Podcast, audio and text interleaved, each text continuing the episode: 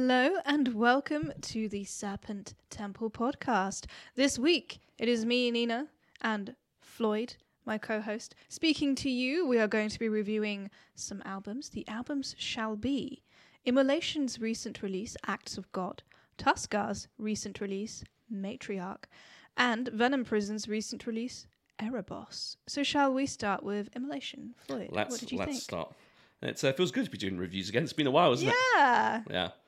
It's uh, so Immolation, legendary band from the New York death metal scene, From Yonkers. from New. Yonkers, New York. S- Same place Yonkers. as Tommy Dreamer, legendary ECW wrestler, Yes. and uh, Eddie Kingston, another wrestler who's making waves in uh, AEW at the moment.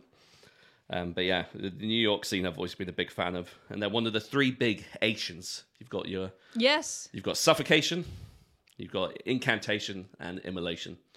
For, for a period of time, I was thinking any death metal bands that that ends with the word "Sean," I'm going to check out because they've all been sick so far. but um, yeah, so this band's been going since 1988, which I didn't know. I know they've been kicking about for a while, but even I was a bit shocked to find out they've been going that long. And before that, there was like three of the members were in Rigor Mortis as I well believe so, from yeah, yeah. '86, and then they they had a demise. And uh, they've had a relatively uh, steady lineup as well. So Ross Dolan's always been on bass and vocals. Aye. member from the very beginning. Robert Vigna on guitars. Uh, Steve Shalaty, who's the longtime drummer. He's been the drummer since 2003. And uh, Alex Books, Box, however you pronounce it, also on guitars. He's been the guitarist. This is his second outing as the, I believe, the rhythm guitarist. Um, and uh, also a member of Incantation as well as Goreaphobia. So um, I could say a lot about Incantation because I've been a big fan. So I'm actually very curious to know what you thought of this album. 'Cause I can't remember if we've even talked about Incantation before. Immolation. About how fucking hell, immolation. you did it twice. You Did did, it twice. This is the problem when you got bands that have such similar fucking names. Immolation. I swear to God. I, That's brilliant.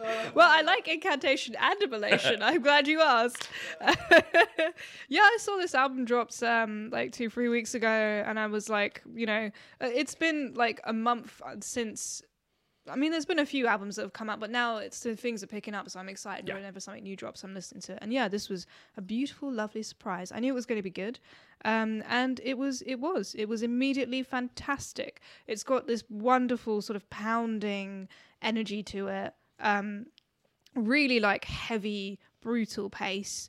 Um, I've written the words chuggy, catchy, and stompy, which Ooh, I think nice. um, encapsulates this album for me. Yeah, Shem keeps throwing the horns. that sounds yes, like my a brother. Chuggy, chuggy. Welcome to the Serpent Temple podcast, where we know how to speak. Oh, I swear to God. Yeah, I, was, I was just going to say chuggy, catchy, and stompy. It's like some alternative names for like the hobbits from them. What's the name of the uh, the, seventh hobbit? Like, Both are, both of these nuts. these nuts, baby. Ah, yes. Okay. Um, now that's out the way. Um, yeah, it's a fucking good album. Um, I, I, I think it's amazing that they've gone for, through so many albums because, like, A is 15 songs, which is a fucking lot of songs, Yeah. and B is what like their 12th, 11th album, something like that. Yeah, this Yeah. is. They've released a lot of albums. Um, they have, in my opinion, one of the um, strongest discographies of any death metal band. Amazing. In particular, they had a four-album run that started with "Here in After," uh, then you had "Failure for Gods," "Close to a World Below," then "Unholy Cult." And those four albums are like peak, peak death metal. And all the albums are good, but those four in particular, it's kind of like they've kind of replicated what Slayer done with their first four albums, but the death metal equivalent, in my opinion. Oh, you know what? I was looking on uh, Metal Archives and there was a beautiful typo in the lyrics. Um, because like I, I I was reading the lyrics and I was like, wow, this album, these guys do not like religion. Yeah. Um, and I, I read an interview. They were like, they they're not actually they're not like bad on religious people. They just like he, he doesn't like throw shade on the people necessarily. It's just it's they're not into religion. It's all anti-church, which is I'm glad it's anti-church and not like anti-Muslim or something like that because that's always a whole other kettle of fish. However, th- it was you know damn, like you really must hate the church um, to be writing 11 albums about this. Yeah. And I think it was only on like in 2013 or 2010, early 2010s or whatever. They actually started doing political stuff too on top of that, which is so funny. But yeah, I saw that in the lyrics. They have like um stuff about like pollution, like uh, people like marching marching the world to its grave, which is great. Totally agree with that stuff. Um, but yeah, there was a beautiful typo in Noose of Thorns when um, he's like, the crowning vision wrapped so tight around us, coax us all as the fawns dig in. Oh, Coates. Oh, yeah. I'm assuming he means chokes. But yeah, I just like the idea of a Coca Cola can like being involved in the crucifixion. Um, Was this a typo in Metal Archives? I'm assuming it's Metal? Archives. I'm pretty sure he's not going to be like actually writing that. But if he is, fair enough, man. Every people, Someone, whoever's got the. CD or the can cross reference that with the uh, with if they've included the lyrics in the liner notes. Yeah, any Metal Archives um, editors listening to this right now probably rushing to to the MA page, like seeing if it's still there, so they They're can pos- probably it. too busy changing all the cat pics back from when they had all the band members, all the bands. That was cool. That was brilliant. Yeah, you mentioned some good points. Um, thing is, it's um, it's like Chuck Schuldiner with the whole Crystal Mountain thing, right? You know, it's like it's, it's a slam on like more of the um, the the capitalistic nature of some of the churches, Yeah, totally. more so than anything else. And do you know what? Like Immolation and one of the bands, first time I ever listened to them, I was just like, that's how evil death metal should sound. Because there's so many bands that do a really hackneyed version, and it's really derivative and just flat out corny. But like, I was like, this sounds malevolent. This sounds evil, but it's groovy. It's like it's like just a perfect storm of ingredients for a band, which is why I think they're so revered even to this day, and why they can essentially release you know they haven't steered or deviated too far from you know their core sound. Uh, they throw in you know like a few different things every now and again, but just um, everything about this, the band and this album in particular. Because I could go on about the band and the other albums, but this album in particular, I think, is just uh, another uh, noteworthy addition to their discography. I think the production on this album is better than a lot of their other albums as well. Because they signed to Nuclear Blast in the 2010s, and some of the post Nuclear Blast albums um, are a bit more kind of like the production could be a bit thin. Um, but like I actually think it's a lot fuller on this album, much more in the same way as it was on the earlier albums. So it's uh, yeah, overall, I was incredibly impressed.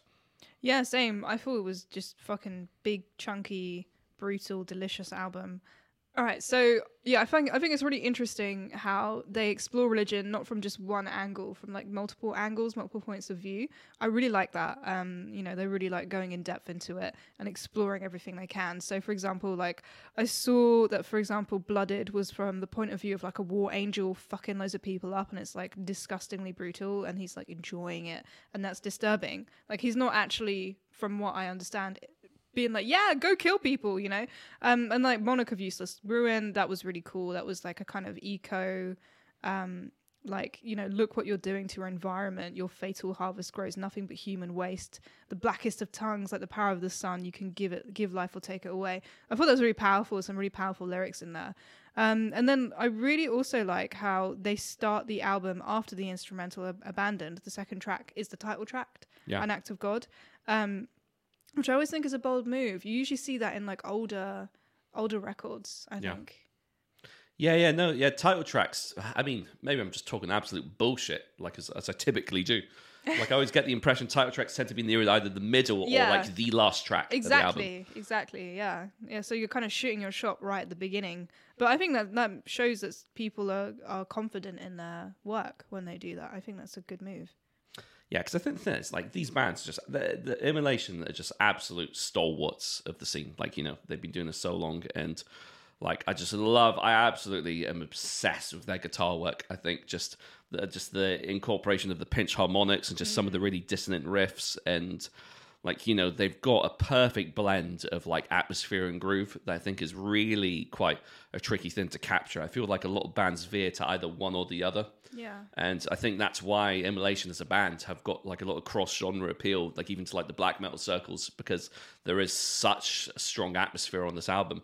Like take the uh, the the second track or the third track, if you go by the track list, in the Age of No Light, like that almost sounds a bit like like Hellenic black metal at times, like a bit rotten Christy. Uh, that's a good adjective, isn't it? Rotten Christy.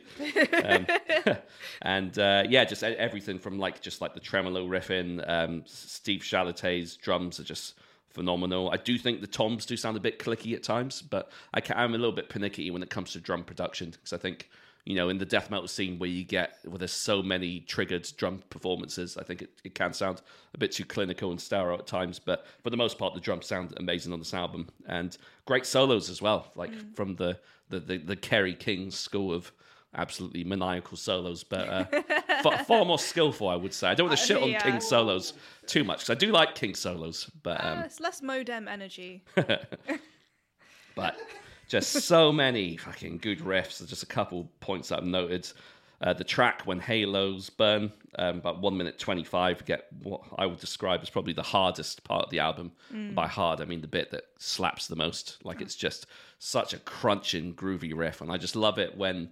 I love it when the drums, Do you know, when you get double bass that kind of like punctuates like the riff. Yes, but I like, but- love it. It's filthy. but yeah, but like it's done sparingly. Like it's not Yeah. like when it's done constantly, it, it drowns it out. But when it's done and syncopated properly with the Mm. rhythm section, it's it's just the best sounding thing in the world. It's like a delicately spiced riff. Exactly. Yeah. It's like that. What's that guy with the Salt Bae guy with the yeah. yeah. Yeah. Yeah, some uh, let the darkness in. That's good. That's a great track. It's got a guest vocals from uh, Dan Lilker from uh, Brutal Truth and Nuclear Assault. Oh no way. so legendary grindcore band and legendary thrash band. Um, and the last track, Apostle, I think that was a fantastic track. Uh, one minute, 26 seconds. And again, you get another ridiculously hard riff. Uh, it's just everything is just so pummeling and just thunderous. Like Ross Dolan's bass and vocals are amazing. Yeah. I think he's a great vocalist because he is one of the few who manages to maintain that kind of the, the bestial, guttural pitch while still being intelligible.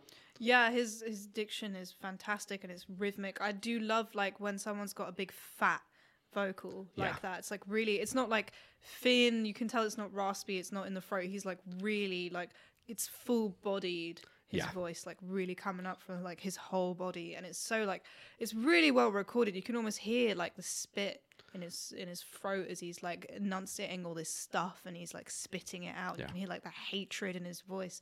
Beautiful work. I love it. Yeah, production wise, I think this might be the best his vocals have sounded. Um, they did sound great on the Atonement as well, the album before this, but like some of the earlier albums, they were a bit muddled in with a lot of the guitar work, which is quite typical of death metal, to be honest. Um, but no, he's always been one of the better death metal vocalists, I feel, because like as you said, like you know, a lot of it is quite meticulously thought out, and I feel like he treats it as if it's like another instrument, and it's not just like I feel like you, when you listen to a lot of death metal, you realize that they probably write the music and think, ah, fuck, someone needs to do vocals. Oh yeah. Yeah, just fucking just just just, just grunt over some parts. Yeah, yeah. but nah, it's um, every component of Immolation is firing on all cylinders, and you know, and I think that's testament to how great they are as a band because it'd be so easy. I don't know many bands. Funnily enough, Suffocation being one of the other ones who have helped craft a sound, a particular niche of death metal, and they're still releasing albums to this day, 30 years into their career, and it still sounds as fresh as the earlier albums. Like it's just something in the waters in New York, probably chlorine and fluoride. Yeah. Now I'm just thinking of loads of na- uh, bands with like Asian in their names. I've got Cow Decapitation, Oh yeah, cat As decapitation, well. of course. Desecration, Desecration, From Wales. Blood Incantation. blood incantation. Yeah, there is a band I can't remember the from called Nun Immolation. That's funny. As in like a, a, a lady nun. Yeah, Okay, cool. I wasn't sure. yeah, yeah. Like, N U N Immolation. Yeah, yeah. yeah. Is there another one? Yeah, there's, there's loads out there. There's it's so just many. it's like just so many so many of those tropes. It's like the um like the amount of bands that have like the pre- the same prefixes and suffixes like internal Spectral. spectral yeah yeah that's, that's like the new one isn't it yeah spectral Spectral's a new black. Yeah. Yeah. But no, just I think pff, I could I could go on and on about this band, but I just think you know just fucking hats off to them. Well done. I think this is um, just shows why they're the kings of death metal. Like I rank them as one of the best five death metal bands of all time, and I don't think they get nowhere near enough as appreciation as they do from the scene. You know, I, I have them way up there with bands like Morbid Angel and um, and uh, Suffocation as well. So there you go, showing our appreciation of immolation. nice. nice. Yeah, I think it's a it's a beautiful piece of work. Like really amazing how they can get music that's so complex on so many layers and add those vocals in there um, without it being awkward as well, and then wrap it all up into a beautifully produced delicious album. Good album cover as well. Same artist that done the Venom Prison Oh, album yeah. cover. No, oh, that explains a lot because it's got that same like horrifically traumatized energy to it. Yeah, it's uh, Yeah. Eliran Kantor. So it done quite a few albums, like some really prominent bands throughout the years. Like Amazing. he's done a lot of good work, and it's uh, got a very distinct style. I think Venom Prison have used him for all their albums, Makes sense. if I'm not mistaken. Yeah, the Venom Prison album. Well, we'll get to that when we do it, but that cover is horrifying to look at. it is, it is. Well, should we move on to Tuskar's Matriarch? Yeah, let's. Yes, this is their first full length after three EPs. Um, so it's like their kind of first big old um, album that they've done. Um, it's five tracks, forty-one minutes. I think it's a banger. What do you think? I love this album. I have never ever heard of this band. Have, have, have you listened to any of the EPs? I hadn't. Um, I've seen them live. Yeah. Um, I've kind of like dug in and in and out over the years, but this is the first time I've like been like, okay, their, their album's out. I'm gonna properly dive in and just sit with a whole whole piece of work they've done. Yeah.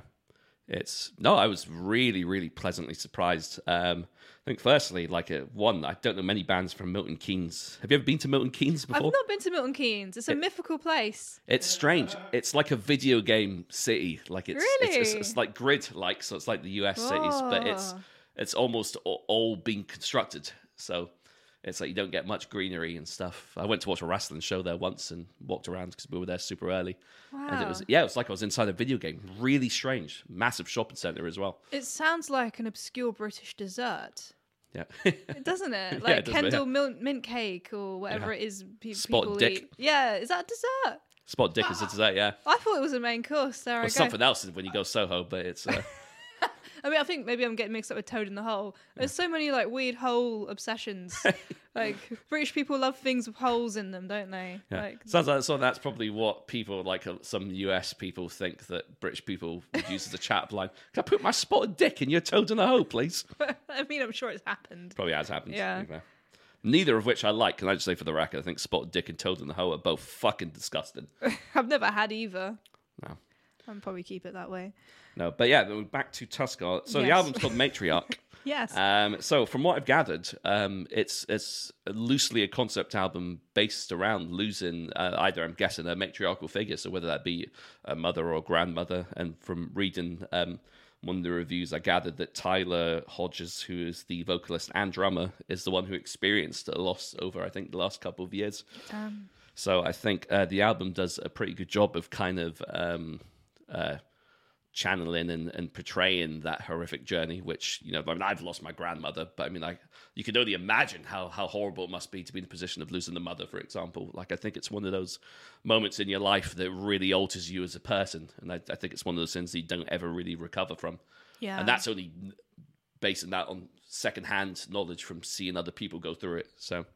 Yeah, yeah, I've seen that happen in my own family. We had like the head of the family die like a, over a decade ago, and it's still the impact ripples down for so many years. And yeah, like when something like that happens, so many relationships kind of fall apart because you don't realize that someone's holding things together until they're gone sometimes, and that causes so much trauma and conflict. And and it's really interesting. Like reading the lyrics, this was so powerful. I really loved um, how like they weren't they weren't simplistic lyrics but they were really powerful lyrics and they weren't like flowery like typical death metal lyrics that are like very metaphorical descriptive like using loads of symbolism. This is like literally like one of the verses is just the herd is doomed the herd is doomed the herd is doomed. Like that's so cool. I love i love the kind of um vulnerability that's that's present inherent in the in the lyrics but then also the music is so aggressive whilst also still having a sense of that loss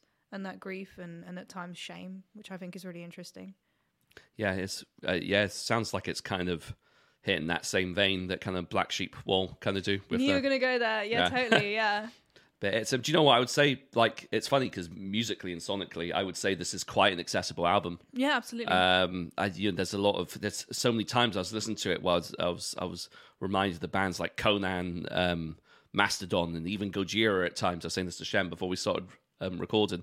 Like you know, there's they've done a great job of presenting a subject matter that is you know deeply personal, um, but presenting it in a way that I feel like it's not impenetrable. Like I think there's and there's a lot of variation on this album. Like if you compare the track, like say "Shame" for example, which is probably the most somber track, and I think here vocally his most uh, vulnerable one. Yeah. where I think you know it's. I actually couldn't get access to the lyrics. Annoyingly, I, I couldn't see them Ah, anywhere. I went to genius.com. Oh, did you? They, they weren't on um, like Metal Archives or No, no, anything. no. Yeah.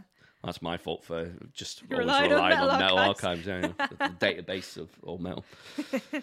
But We should get a sponsorship from them, seriously. just it's funny. It's just like I remember the first time like I came across them. It was must have wouldn't have been long after they founded as well, and I was just like, "This is amazing!" I Like, know. It's this- like it has it's all everything. black. I remember being impressed that it was black because that's Yeah. before the days of like dark mode or whatever it is called. It looks the same. Like it has. I, I think, love that. Yeah.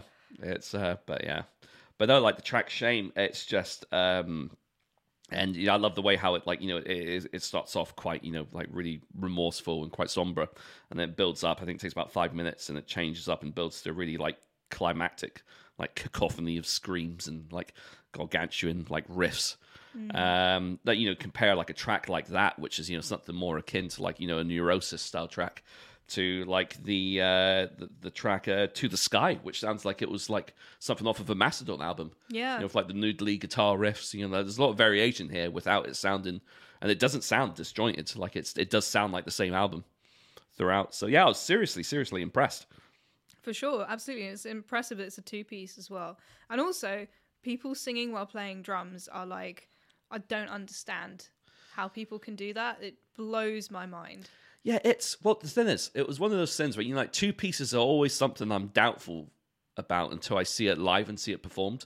Like the, the bands that come to mind, the main one is is Mantar. Like I don't know if you've ever listened to much Yeah, Mantar, yeah, yeah. but like um, I actually really dig them. I think they're quite good I and think live. I've seen them live as well. They're good. Yeah. Yeah. But they've got a similar setup where the drummer is doing the vocals and and and you got the guitarist who's just who just is prancing about like an absolute maniac. And and it's it's always so impressive when you see a two piece uh, produce so much of its of a stage presence. Um, the only other I can think of, which which is Inquisition, but obviously Inquisition, uh, hell. an incredibly problematic band, but they were, Yes, they are. Yeah. Yes, they are. but fucking like Fucking I mean, Inquisition. I still see a lot of people wearing Inquisition shirts as well. I'm just like, I know. Season of Mist still sell them. fuck, it's crazy, isn't it? That's But- just why are you doing that? Like fucking hell. My um. Let's move on from that fucking dumpster fire of a band, Yeah. Inquisition. Um. anyway, um. So yeah, my favorite. The first time I ever saw a two piece um was I was on YouTube in like 2007 or something, and I, f- I found Lightning Bolt. Um, a live video of. Oh. Have you ever listened to Lightning Bolt? They're No, never. fucking incredible. So good. It's like really energetic bass and um, bassist and drummer, and it's just mental. It's uh, incredible to watch. So I've always had like a healthy respect for two pieces. Yeah. Um, because I think I kind of like I have high expectations, but they are usually met because I'm not. I don't haven't. I have obviously not encountered the bad ones yet. Um, but yeah, like Lightning Bolt are amazing live. yeah. No, well. heard of Lightning Bolt. They're good. Oh, I suppose the other only other two pieces I can think of is uh, what's that band that broke big in like the 2010s? Royal Blood.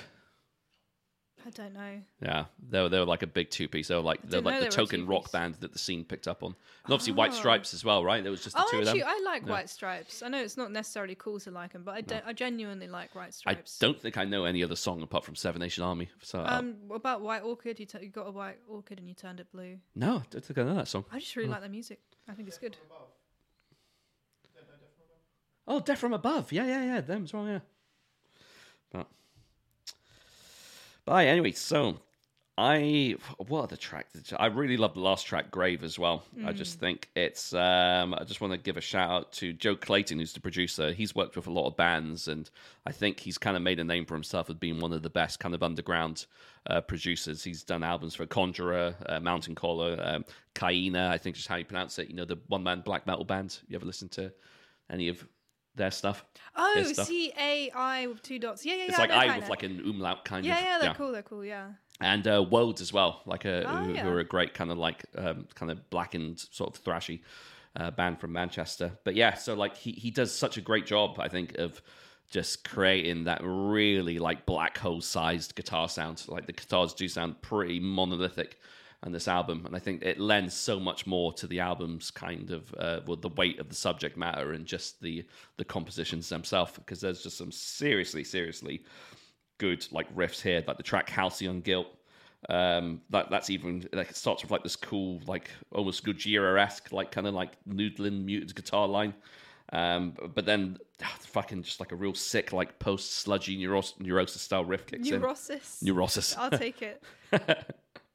and um, yeah, and just like there's um, it's, there's even times where I think like the vocals, the vocals are really good as well. I have to Yeah, say, yeah. at times he sounds a bit like Troy Sanders, uh, Yeah. Mastodon, and just like it's sometimes just out and out screaming. Like it's just it's a really good combination of sounds. And Mm. I was saying to Shem before we started record, recording, that really reminded me of I forgot the band name again, Swedish band Vokonis. Oh yeah, Vokonis were great. Yeah. Yeah. Like it's a real like mishmash of, of like familiar sounds and styles, but Yeah. done in a way that doesn't sound like it's it's aping anyone. So Totally. I no, but yeah, totally impressed. They'd be a fantastic opener for Mastodon, I would say. Oh, for yeah. They'd be really, really good. Um, again, another album that begins with a title track. Uh, The first song is Matriarch, and the album is called Matriarch. Oh, you're right, and it's probably. Do you know what that is? It's quite a um. It's the longest song too. Yeah, it's an interesting pick, isn't it? Because it is Yeah. the longest, I'd say, probably most brooding track on the album. Um, Yeah. But it's it's a great track though. It's got a great build up. Um, just yeah, that really sulfuric, sludgy style riffs that I just Mm. I just love. Yeah, totally. I think banger, total banger. I want to see it played live. Um, I'm excited to hopefully see it played live as well. Shall we move on to Venom Prison's Erebos? Let's. This is an album where there is no title track. There is no title track, but I do believe Erebos is chanted in the last track, Technologies of Death. It is, yes. Which I think is interesting. I, I think that's really, I think that's a cool move. Um, that you don't see that particularly often. Yeah. Yeah. Yeah, it's um yeah, do you know what? I think the cool thing about about all the albums this week, and I think it's something that I always appreciate in albums in general, are bands that take the time to think about their track listing and, and link in the subject matter and titles. Like, because you could totally tell when the band is just like have, has left it to the last minute and just like, oh fuck, we need to write some lyrics, we need some title tracks, and you know, sometimes that works and that that does work for some artists, but like you know, I think it's much easier to connect to the music if there is a deeper meaning there and something to kind of uh, relate to and connect with. And I think you know, uh, Venom Prison have always been a band who, from what I've gathered from any of the interviews I've ever read or seen, that they are that they are a band with quite strong convictions and um, and there is a message there as well. And I'm loving all. I'm sure you're much more knowledgeable on this than I am. I'm loving all the all the references to Greek mythology and I love it. Yeah. Yeah, I'm big on my Greek mythology. That was one of the things that drew me to metal in the first place was the fact that it was rich in in like mythology and lore and things like Yeah. that. I love it. Yeah. I think this is why I was. Because the thing is, this is why for for the longest time. I was just so done with like a lot of the satanic metal 'cause I'm just like just Yeah. bored with this. Like shit. There's only so deep you can go. Yeah. Yeah. So like when bands start when bands start, you know, covering different, you know, types of mythology or different areas of, of lyrical subject matter, it's just so much more interesting because it's just I don't know, I've always just loved reading and hearing about things that I don't know anything about. Like, you know, take a band like uh, for example. Like, you know, there's so much of their lyrics are steeped in uh, their own heritage. And it's just great to, you know, learn about that through their lyricism. Mm, totally. That's one of the reasons I adore them too. Um, and partly because it's familiar for me as well. So it's nice that someone's talking about like heritage I can relate to. Yeah. Whereas usually it's like, yes, I know you liked churches or you don't like churches very much. yeah. You know, like yes, I, I mean I've learned so much about Western paganism. Um, it's wonderful to learn about other other mythologies. You know, like South American mythology is fucking brutal and cool. You know. Yeah. Um, and yeah, like Australian mythology is fucking amazing. Like they believe the whole world was carved out by the body of a snake, Oh, shit. like moving through, like over the land, covering like valleys and mountains and things like that. It's like a rainbow snake, I think, if I remember correctly. Damn. So cool. Yeah. Damn. So I'm guessing this is like the, the indigenous people of Australia. Oh, not- yeah, of course. Not the people we sent over to. Uh, no, no, no. The real Australians. Yeah, yeah. yeah, of course. Um, yeah, uh, that's definitely a it's a controversial statement, but indeed. Um, yeah, back to this though. This is a fantastic album. Um, so I think what is this their third release? Yeah, uh, technically fourth, but the third one, Primeval, was a collection of early material that they released as an album. But yeah, so the first album was Animus, then uh, Samsara, and then this is their third proper full length release. Brilliant. Yeah, I think it's fantastic. They're so groovy, and I do love groove. Um, this is perfect. This is like exactly where I like my groove to sit. Really good production, incredible vocals. Um, like Larissa's a fucking beast. So much respect for her. Um, yeah, like I just love the the content of the album as well. I will totally go off on the mythology at some point. Um, and like the lyrical themes in themselves around the mythology was all quite modern too. Um, it was it was um, it was literally okay. I'll start. I'll start. I'll start on my my lyrical bullshit because there is an album called Golden Apples of the Hesperides, which is about iPhones. That's what Yeah. the song is about. Because the Hesperides were basically these nymphs that tended to a garden in a particular uh, part of the world, according to Greek mythology. It's like near Morocco. Um, and in the, the garden, there was a grove, and the, the, there was a tree that produced golden apples. The golden apples started the Trojan War. Yeah. And the apple, um, it's like the apple of discord, is presented by Eris, the god, one of the goddesses um, of chaos, and that starts war. And essentially, they're just like, yo, these apples totally fucking us up, huh? Um, and that's what that song is about. It's about us being addicted to our phones. So, like, like literally, I think I've I've gotten the lyrics here.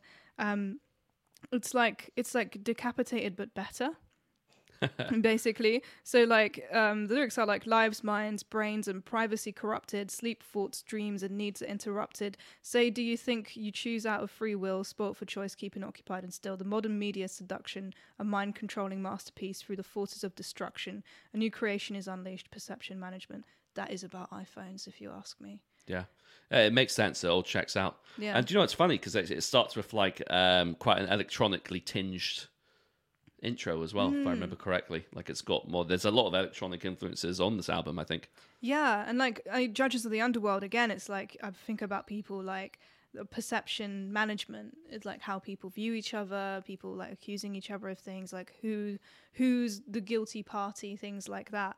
So ironically, I think these guys are doing like what Decapitated should have been doing with um, cancer culture, as they've decided Yeah. to call it, um, and they're actually like trying to um, delve into current social issues about you know cancel culture or um, you know pollution or the fact that we are addicted to our phones um, castigated in steel and concrete like you know city life um, technologies of death you know it's it's really interesting i think they've done a really really cool job of kind of veiling the present and the future in the past and using that as a way to convey certain issues Yeah, it's it's quite it's it's a really interesting way of kind of juxtaposing that, I suppose, isn't it? Like using, like you said, like something as ancient as Greek mythology and and and, and connecting it to the modern world.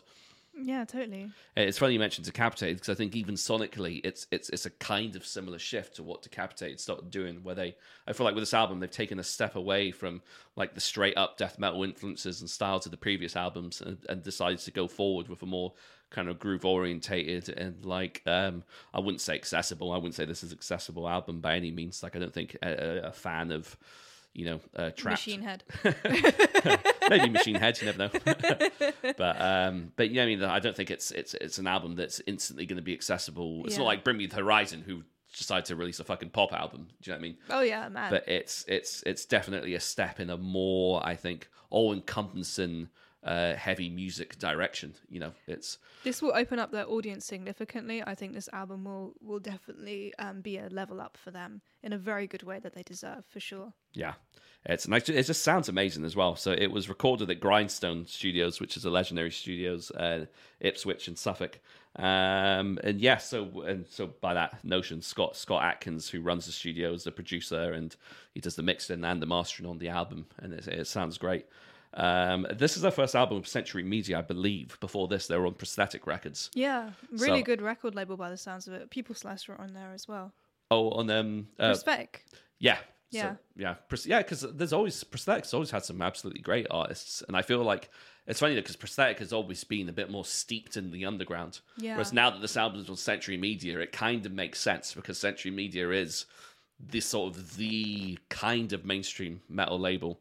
I would say, along with Nuclear Blast and uh, Metal Blade. and yeah, Metal Blade.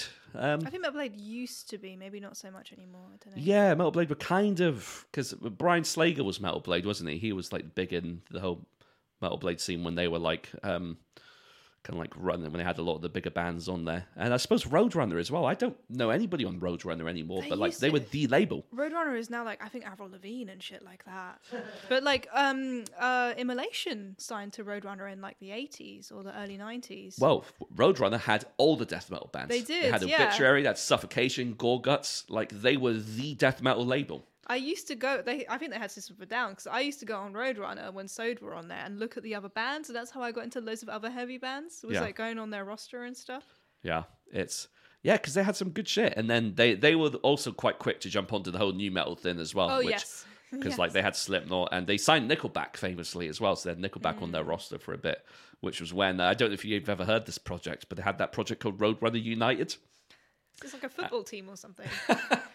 No, it was they got um so four key members of the bands on that roster. So you had Matt Heafy, um or Heafy, however you pronounce his name, Joey Jordison, Robb Flynn? And I, I think the fourth was Dino Cazares. that's so like the four four metal horsemen of the apocalypse right there, and and then they were like the chief songwriters for this album, and they got like um so it was about like you know just celebrating um sort of metal and music that had been released for Roadrunner at the time. They got Glenn Benton from Deicide in to do a track. They got um, King Diamond in to do um a track. No. So it was kind of like a like a uh, like an All Stars album. Was it good? I've never listened to it. There's no. There's no reason. So I saw Robb Flynn was involved, and I was like, information. That's so I funny. saw, I saw Robb Flynn. I was like, Nah, I'm out. I'm telling that. That's so funny. uh, but it's um no i think i think i might have listened to one or two tracks but i was it, it came out during a during during a, a phase where i was very much well i've always been a bit anti machine head if i'm being honest but um kind of uh I was very much I didn't want to listen to anything involved with Slipknot and and Trivium as well. And I feel like I will say though, hats off to Trivium because they've done a great job of kind of turning it around. Because they have because they used to be. They used to have like no credit at all. yeah, because like the thing is, you got to remember, and I feel for them because they were fucking young when they first started, and they were, were yeah. pushed to the moon by like a lot of the press, and you know that was a lot of pressure on their shoulders, and like you know, and and and the guys I think have done a great job of. You know, much in the same way that Slipknot kind of has as well, being seen as like you know, like real a real credible band. Their new album cover is sick. Have you seen the artwork? It's actually really good. Blood in the snow or something. I don't know what it's called. Dragon or something? Yeah, Oh, it's yeah, like yeah. this like these this like medieval fight battle scene in the style of like a Renaissance painting. That and like sounds the, cool. the there's like a knight with a shield and it's got like the Trivium logo on it, but Yeah. it's like kind of subtle. And then it's just like really beautiful movement and artwork. I love it. It's like Oh, I'll have to check that out. No, I've not seen it. Yeah, I was But- like genuinely taken aback by it. You do know the, the the story about the review of the album, right? They tell you this about Metal Injection or someone on Metal Injection. Someone slammed the album when they reviewed it, and then um, but then everyone else said they absolutely loved it, so they wiped that review clean and then released a review giving it like nine out of ten. That's so funny. But it was, um, but we do know that there's there's always politics and the whole reviewing. Oh, there is. I, I might have written that review. I remember um, I wrote a review for Metal Injection where I slammed Manowar because I Manowar were one of my favorite bands. And they released the shittest album I've ever heard. Like I can't remember what it was called. This was like more than ten years ago, and I was like literally like writing this review with like my face screwed up because I was like, I love this band, but it's so bad. I don't know what to do. Is it shitter than that Morbid Angel album? Oh, mate, it actually might have been. Yeah, It was around the same time, actually. So I think the Morbid Angel album being so bad kind of made them like able to sweep it aside and pretend it never happened. But anyway, so back to Venom Prison. Hell so yeah. yeah. so this is a band. Uh, well, we'll say I've seen them live quite a few times, and well, the first time I ever saw them live was at Damnation. I want to say it was either 2016 or 17, and they blew me away. I thought they were absolutely stunning live. Like they had, I just loved the. And what's cool about them as a band, and I compare them to another band that does this in a similar fashion, uh, is them and Dying Fetus uh, able to combine elements of hardcore and death metal, but in a way that doesn't make them deathcore. Mm. So it doesn't sound like because obviously deathcore's become like this sort of that they it, for a while deathcore was like the dirty word in the scene or like the the ugly kind of stepchild of of the different genres.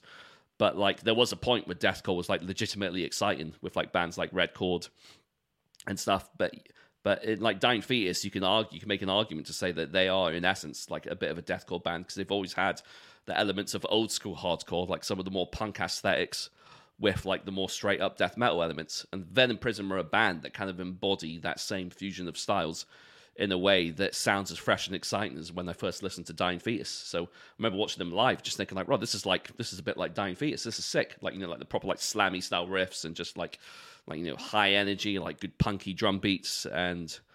And it's funny because it's I saw them live at Damnation and I saw them at Bloodstock, but it was way too fucking early in the morning because I think they're like the first band on, so my brain was way too fried to enjoy them. And then like for some reason, just never really um, give them much of a chance on record. Don't know why. Just for some reason, just never really listened to their albums. But um, I will say that I have, after revisiting their first two albums and listen to this one, it does sound like this is a clear progression and step into uh, some new territory. And I think it is absolutely 100% the right move for the band because I feel like you know the first two albums they are great. Like I enjoyed them. Like it's it's it's a good like brutal blend of you know kind of like technical death metal and like and, and like the hardcore sensibilities. But like this album, like there's so many different elements on here. Like I was saying, there's some electronica influences. Like what's the track? The um you probably know how to pronounce it. Pain of is it Oasis? I don't actually know how this one. I think it's I think it's Oasis. That's what I'm going to say. But like that's like I think that's probably the first time I think Larissa's like employed some like legit clean vocals in one of the tracks. Um and yeah, it was just a really nice kind of like breakup of like the the, the chaos and the and the brutality of the other tracks. Um, and there's some moments in here. There's a lot of like carcass influence in a lot of the leads, Totally. especially yeah, the track Twin "Comfort of Complicity." Like I to that. I was like, "Fuck, this sounds like Heartwork here era Carcass." Yeah. Um, and then even there's a lot more core elements. There's times where it sounds really kind of like early, late 90s, early 2000s metalcore, you know, kind of like Norma Jean and Vision of Disorder style, like before it became, you know, just like, just, just, just pure out the gates worship and rip-offs. But yeah, just an absolutely, like, there's so much going on in this album. So, so much. Yeah, it's a fucking beast. Um, I remember listening to a podcast, I think with Ash Gray, who's the guitarist, and he was talking about how um, I think for their second release, I think he was at uni or something, and the band just blew up.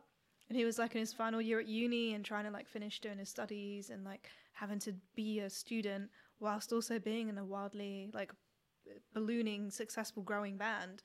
Um, and I find that I find that fascinating about them. I really love that you know they're kind of they seem to be handling it quite well i, I don't know i don't know them or anything but like from the very far away uh, distance i'm at it, it, they're doing amazing like they're progressing they're playing all these good shows and things Yeah. I mean, I don't know if you, um, because you're only at the Bloodstock on the Sunday this year, right? Yeah. Last year?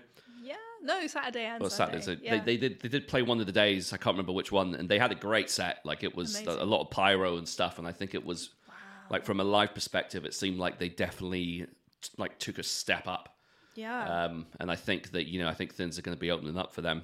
Um, because you know I've I've always thought they've been a great live band, but I think that now they're definitely they've got the recorded output to kind of match totally uh, their you know their their reputation. yeah i'd be terrified of pyro on stage I don't think I could handle pyro. Yeah. Maybe hydro. I'd be into hydro, but not pyro. Yeah, it's it's just do you know what? It's just it it's it must be so fucking warm because I remember seeing like I remember you got that massive gap a lot of time between like the main stage and, Yeah. and still feeling the intense heat like a good sort of like twenty feet away. Oh my god! like that must be so fucking hot. One year I was um, doing press at Sonisphere and um, I was doing photography. And to photograph Rammstein, they literally had like they were like, if you photograph Rammstein, we will not be held responsible if you get severe burns. Oh shit, yeah. Because that's how hot it is. The amount of pyro they have, and it, obviously it can go wrong. It's terrifying. yeah. Yeah, It's I've never seen Rammstein Rammstein live, but I've they're just really good live. yeah, I've heard that they are like what uh, like a bucket list band to watch live. One of the best live performances I have ever seen. It's Rammstein, probably number one, followed by Kiss. Yeah. Yeah. Maybe Nine Inch Nails when you get to see them at Hellfest as well. Oh, I will lose my mind. Okay. Oh, uh, technically, technically, um, in terms of proficiency, in terms of like an interesting stuff going on, Rammstein was crazy. Like they had so much stuff going on at the same time. It's like looking at a doll's house being cut in half, and then there's like five things happening, Yeah. five people being tortured and set on fire at the same time. It's really entertaining. There's always stuff going on. Like Till Lindemann had a hole drilled into his cheek so he could put a light inside his mouth so that when he sings, light comes out of his mouth. That's Fucking like hell. that's how much dedication they put into performing, Yeah. which I think is incredible. So like I don't think there's many bands that can top that Yeah. personally. Like literally having surgery on your face and like deforming yourself to be good on stage. Um, and then Kiss was like, I mean, they're old and they can do stuff that I can't do on stage, um, which is fucking crazy. I don't even like them that much, but I liked them after I saw them live. I'd always had like a kind of sort of uh, snobbish condescension towards them, I'd say, until I saw them live, and then I was like, fuck, th- these guys are actually genuinely amazing. Yeah. Um, Well, it- the funny thing about Kiss is it's kind of, in a way, similar to what how I used to view Slipknot. Like I used to think, oh, this is just it's a gimmick. It's like, there's Hmm. Yeah. not much I mean, it is substance behind it. but so's pro wrestling. It's all gimmicks, right? Exactly. It's still great. Yeah. yeah. But like you know, and it's the same with Kiss. Like you ask most like influential musicians in the extreme world or just the metal world in general. They all love the first, yeah, the Yeah. first band they got into, the first, the most of them will say the first album they ever got was probably Destroyer by Kiss. Yeah. Like you know, and I think like you cannot underestimate like like the, visual impact they've had on the scene as well, right? Because I mean that's totally like corpse paint.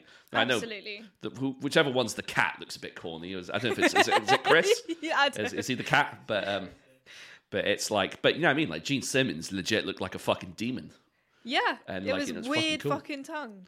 Yeah, Yeah. It's um, it's uh, I I love watching Gene Simmons interviews. He's so fucking. Oh my god, it's incredible. There's one where like someone tries to pronounce his real name, um, and he's got like a Jewish name, and he's like, "Yeah, you can't say it. You've got a Gentile mouth," and it's just such an amazing burn. It's so good, and the interview is God. like totally sta- taken aback. Yeah, um, one of the so before I saw Kiss live, um, there was a like pro, I think 2013 14 Hellfest. There's there's something that happens sometimes at festivals when there's like a big headliner playing, um, and it's like a band like Kiss or Metallica, and people like all the all the people backstage in like the artist area, like artists will gather around to watch them just walk on stage. yeah, Um, and there was this, it was like, usually it's quite late. So I think it was like 11 p.m. or something.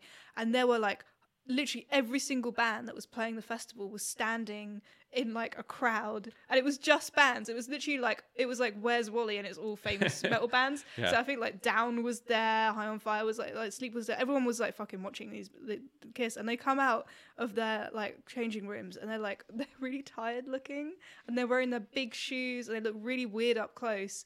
And i remember everyone was like hushed and silent and like in awe of Kiss, and they just like slowly like go up the railings onto the main stage because this massive staircase of, of metal, and they're just like like stomping up in their big boots, and they're like kind of leaning forward a little bit, and they look kind of almost frail, and there's this incredible vulnerable moment where everyone's just like, oh my god, it's Kiss, Yeah. and you see them all like go up on stage, and then it's just like fire.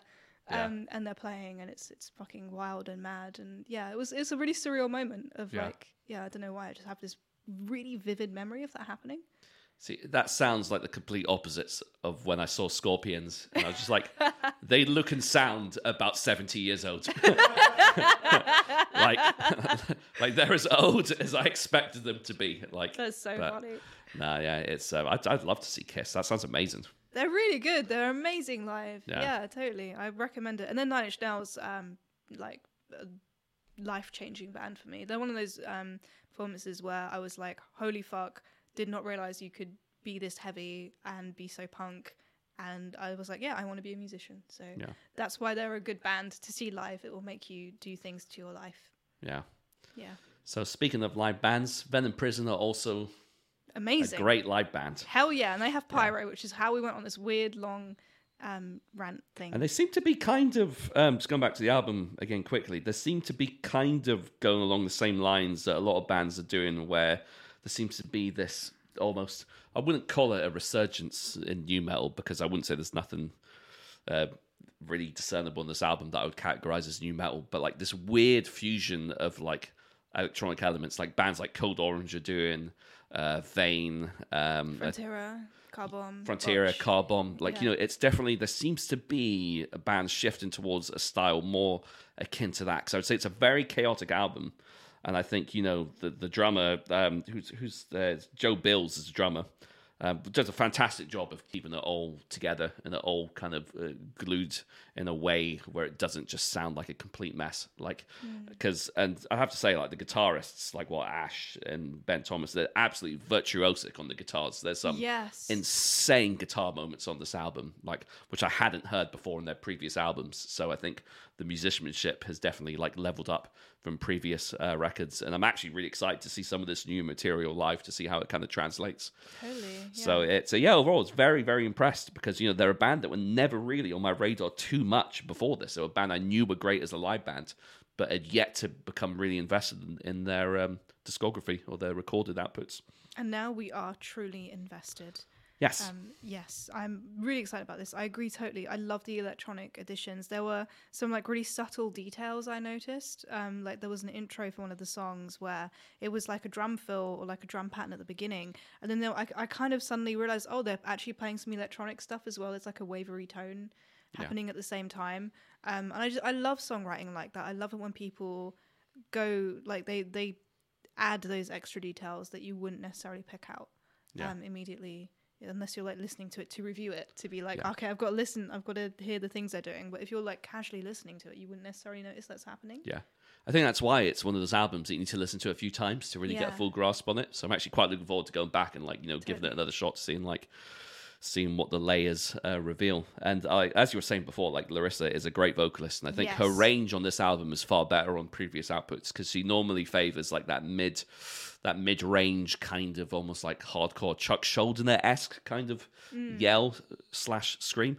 But like there's some great like grunts and like some really good like high end work as well that sound like Yes. really like visceral and like you know and I think it's um it's it's always a sign of a good vocalist when you can pick out who the vocalist is when you hear it. Like Yeah. it's it's it's a, it's a distinct sound. Like what I was saying with Ross Dolan from Immolation. Like you know, it's you it's you want to be able to tell that that's that vocalist. Um, and I think, um, yeah, just a great job with the lyrics and just um, even the, the the second track, "Judges of the Underworld." There's a bit where she's like fucking screaming, "Choose your side," yeah and then like transitions to like this. The, the end of that track is so fucking heavy. By Yeah. the way, like the it's so fucking mosh heavy, and just and she starts employing like the proper death metal style, like barking and grunting, and it just sounds so fucking sick. Like it's just it's such a high energy frenetic album that it's um so I definitely need to listen to it again just to just to fully try and get a grip on what is going on in this album. yeah and the the artwork oh my god the frantic kind of trauma that's embodied in the stare of this like person that's wedged between like dead bodies in a Yeah. pile It's the one all- with the eyes open, right? Yeah. It's, oh uh, my it's, uh, god, creep- yeah. it's so powerful. I love it. It's like one of the best covers I've seen in a long time. Yeah, which makes sense why they've used, uh, like I was saying before, it's a, Eliran Kantor. Um, Mm. uh, great, great artist. Done some fantastic albums throughout the years as well. A lot of classic death metal albums as well. Um, but yeah, it seems like they made all the right choices with this one. You know, using Grindstone Studios, using uh, the same artist again. So it, and it sounds amazing. Like it's a great sounding album. So Yeah. I think what a week for reviews. I think three Yeah. excellent albums in my opinion. Yeah, it's a really strong start to the year. So um, that's a pretty good way to end the podcast with a strong start. I believe so. Hell yeah. Thank you so much for listening. so, okay. Sam's lost it. He was doing like a really strange yawn where he, he completely deconstructed as a human being. His face kind of just like did some stuff I've never seen a face do before, and I was fascinated by it while I was ending It's like the a King. Crimson album cover. Was It it, Was was, that- yeah, it was like a Greek kind of like theatrical mask of like emotions and and uh, release. it's amazing. I'm assuming that's why Jen was laughing. That, or I'm just shit at podcasting. Um, so thank you so much for listening. Please like and subscribe. Feel free to leave a comment and tell us how amazing we are and what you think of the albums and what we should review next. So um, Shem can cough over it while I sign off the podcast. thank you so much, guys. Until next time. Bye.